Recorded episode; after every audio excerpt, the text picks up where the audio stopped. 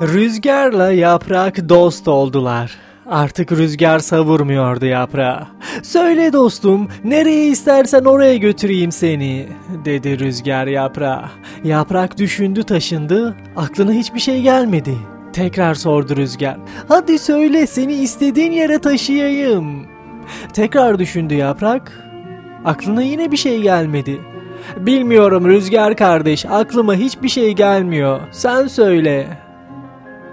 Rüzgar gideceğin yeri bilmedikten sonra rüzgardan dostun olsa neye yarar savrulur gidersin dedi ve bildiği gibi esti tekrar. Yaprak yine savruldu.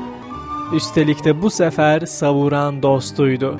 İnsanın bu dünyada ne istediğini bilmesi gerekiyor. Bilmediğin zaman bir yaprak misali savrulursun oradan oraya. Hayat denen şey böyle zaten. Bizler de bir oraya bir buraya rüzgar ne tarafa doğru eserse o tarafa doğru bizler de gitmiş oluyoruz değil mi? Birer yelkeniz ve rüzgarın bizi bir yerden bir yere götürmesine izin veriyoruz ama belki de gidecek bir limanımız, yanışacak bir yerimiz yok gibi ha? Ne düşünüyorsunuz bu konuda?